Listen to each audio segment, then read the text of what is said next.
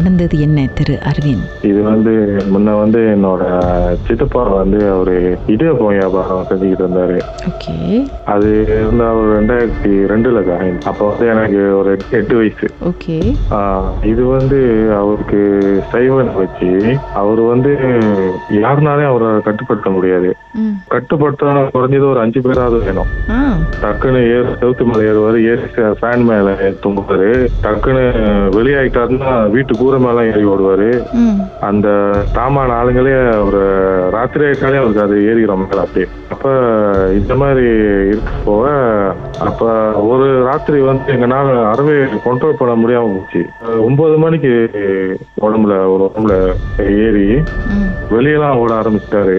ஒரு அங்க இருக்கிற தாமா தெரிஞ்ச அண்ணனுங்க எல்லாம் வந்து அவரை பிடிக்க போய் பிடிச்சி எடுத்தாந்து வீட்டுல ஒரு மாதிரி நாட்கள் எல்லாத்தையும் கட்டிட்டாங்க அவரை. கட்டிட்டு என்னமோ அங்க இருக்கிறவங்க ஒரு ஒரு அண்ணன் அவர் சாயம் பாக்குறவர் அவரும் என்னமோ சொல்லி இது பண்றாரு. அது வெளியே வர மாதிரி இல்ல. அப்புறம் கடைசியா அங்க ஒரு கம்பத்துல ஒரு ஐயா வீடு இருக்கு. அங்க சாமி பாக்குறவர் வந்து அந்த ஐயாவோட கழுத்துல உள்ள சாட்டையை எடுத்துட்டு வந்து கொடுத்தாரு. அதை சுத்தி அவர் மேல வச்சோன்னு தான் போணுச்சு. அதுக்கப்புறம் அப்புறம் நாங்க விசாரிச்சேன் எங்க இப்படி பாக்குறதுன்னு அப்போ ஒரு இடத்துல சொன்னாங்க காளியம்மா கோயில் இருக்கு அங்க போய் பார்த்தா கிரேறோன்னு அப்ப நாங்க அவரை கூட்டிட்டு போனோம். அப்ப அவங்க பார்த்தோன்னே சொல்லிட்டாரு இது வந்து ஒரு ராத்திரியில சரியாகிற விஷயம் இல்ல. நீங்க தொடர்ந்து ஏழு நாளைக்கு கொண்டு வரணும்னு. அப்ப நாங்க கேட்டோம் அவர்கிட்ட ஏன் ஏன் அந்த மாதிரி சொல்றீங்கன்னு? ஏன்னா ஒரு உடம்புல வந்து மூணு விஷயம் இருக்குன்னாரு. அதாவது ரெண்டு இருக்கிறது வந்து ஆத்மாவா இன்னொன்னு வந்து இருக்கிறது வந்து அது வந்து ஒரு மிருகம் மாதிரியா புலின்னு கூட சொல்லலாம். புலி மாதிரி இருக்கிற ஒரு ஜின்லாம் ஜின். ரெண்டு ஆத்மா ப்ளஸ் புலி மாதிரி இருக்கிற ஒரு ஆஹ் அப்ப அவர் வந்து ஏழு நாள் டைம் கேட்டாரு. எடுக்கிறதுக்கு. முதல்ல போனோன்னே முத மண்டி பூங்கா பண்ணிட்டாரு. அது கட்டி வச்சுதான் பண்ணோம். அவர் ஏன்னா ஓடிடுவாரு. பண்ணிட்டு அப்புறம் இந்த மாதிரி ஏழு நாள் பூஜை ஓடிச்சு அப்பயே சிரிச்சுக்கிட்டு கத்திக்கிட்டு என்னோட சித்திய வந்து சொன்னாரு நான் விட்டுட்டு போயிருவேன்னு நினைக்கிறியா? நான் திரும்பி வந்தா நீங்க தாங்க மாட்டீங்கன்னு சொல்லி சிரிச்சுக்கிட்டே ரொம்ப வந்து பேசுனது வந்து ஒரு பெண்ணோட ஆத்மா தான். என்னது பெண் குரல்லையா இல்லை எப்படி? ஒரு கோரமான ஆம்பளை குரல் கறந்து பெண் மாதிரி. என்னவா சொல்லுவாரு? என்னை விளையாட்டு பாக்குறீங்களா அந்த உடம்பு விட்டு திரும்பி வந்தேன்னா உத்தரம் எடுத்து நான் தாங்க மாட்டீங்க. ஒரு குடும்பத்தையும் நான் அழிச்சிருவேன்.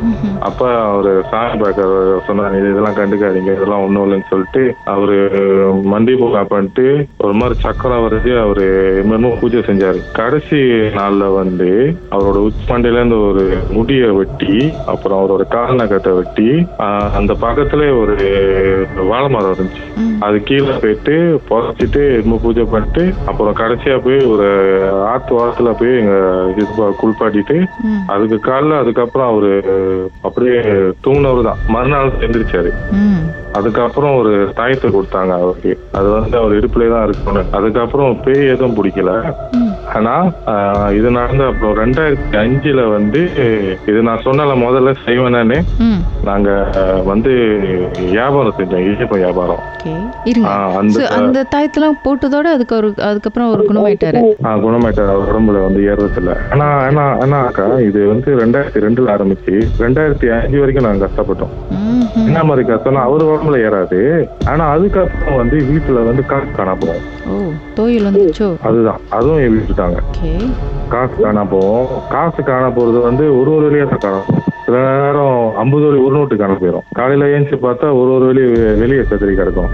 முன்ன வந்து நாங்க இடியப்பம் வந்து நாங்க தான் அந்த இடத்துல கணக்குக்கு வியாபாரம் கூட உள்ளவங்க.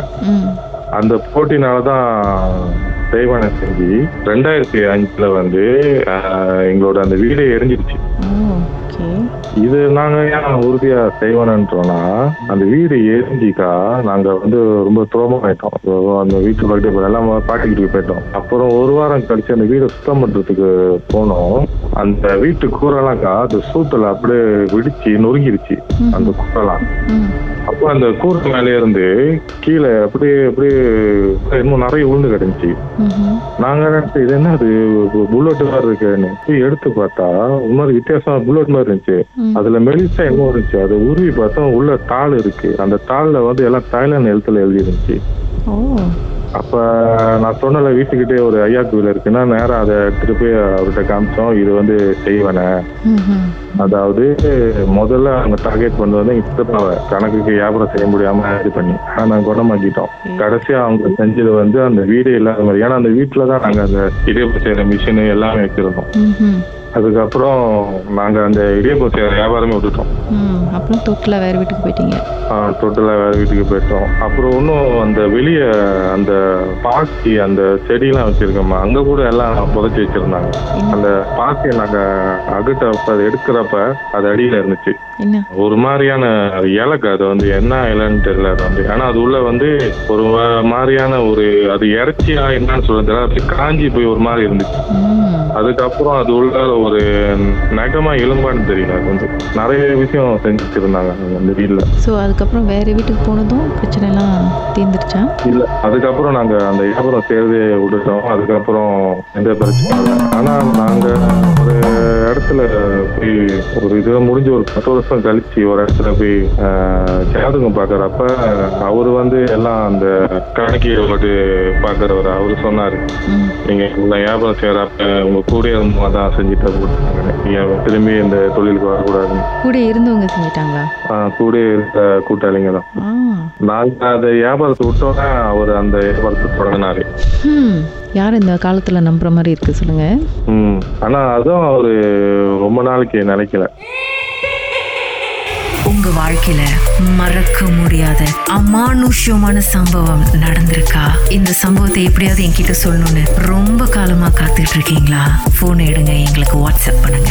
பூஜ்ஜியம் மூன்று ஆறு நான்கு ஒன்பது ஒன்று மூன்று மூன்று மூன்று மூன்று. உங்க பெயர் அதுக்கப்புறம் ஹேஷ்டாக் எம் டி அப்படின்னு டைப் பண்ண மறந்துடாதீங்க. கடந்த வாரங்களின் கதைகளை மீண்டும் நீங்கள் கேட்கணுமா? ஷாக் ஆப் வாயிலா கேட்கலாம். S Y okay settings language தமிழ்னு செலக்ட் பண்ணுங்க. சர்ச் ஐக்கோன்ல மர்ம தேசம் அதுக்கப்புறம் ஷார்ட் காஸ்ட்னு கிளிக் பண்ணா எல்லா கதையும் அங்கதாங்க இருக்கு.